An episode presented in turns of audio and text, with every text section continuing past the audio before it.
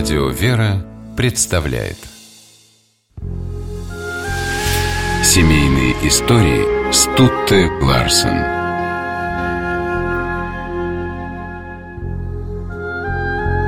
Художник Валентин Серов написал множество портретов, но самой любимой натурщицей Валентина Серова была его невеста, а затем жена Ольга. Известно около десяти картин и эскизов, на которых изображена супруга художника – Искусство – отражение жизни, и в жизни Валентина Серова Ольга тоже занимала исключительное место. Осенью 1879 года живописец переехал в Петербург и поступил в Императорскую академию художеств. Начинающий художник каждую субботу бывал в гостях у своей тети, известного педагога Эделаиды Симонович. Здесь он познакомился с юной Лёлей Трубниковой, сиротой, которая после смерти матери от туберкулеза воспитывалась в доме Аделаиды Семеновны.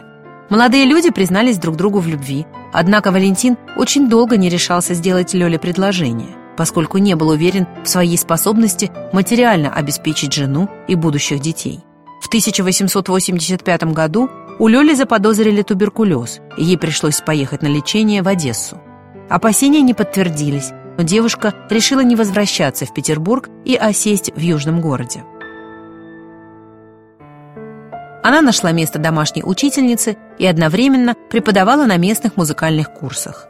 Валентин опасался, что, находясь вдали от него, Лёля разлюбит его. В Одессу одно за другим летели письма. «Лёля, милая, брось, прошу тебя тоскливые думы. Смотри веселей и не думай бросать меня, слышишь?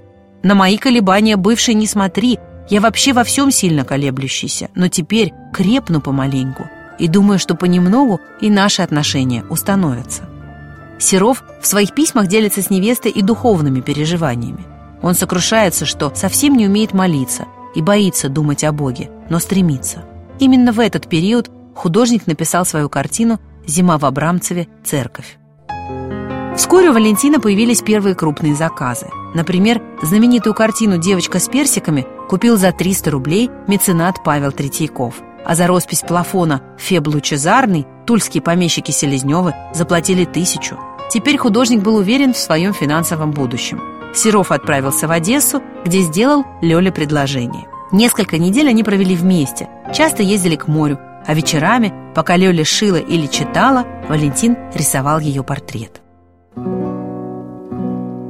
Они обвенчались в январе 1889 года.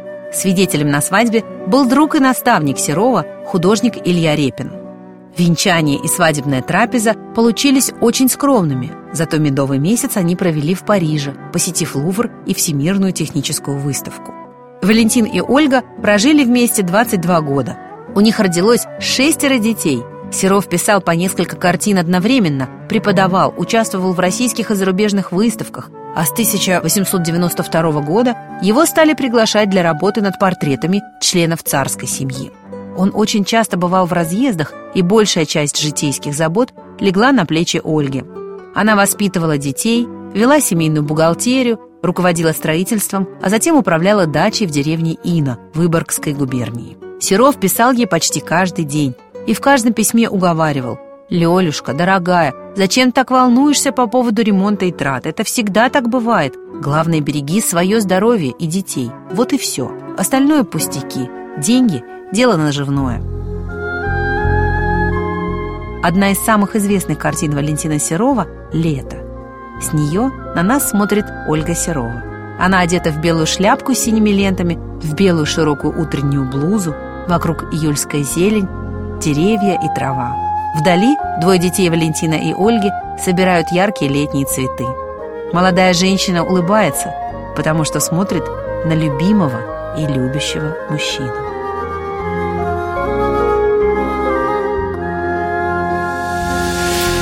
Семейные истории